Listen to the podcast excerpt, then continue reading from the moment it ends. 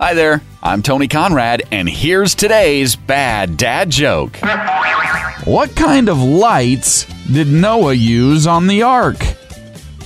Floodlights. there you go. Another day, another joke. Tell that to a friend and then tell them about this podcast, please. You doing that is helping us grow our audience. I am Tony Conrad. I do want to thank you for listening and remind you to come back again tomorrow for another bad dad joke.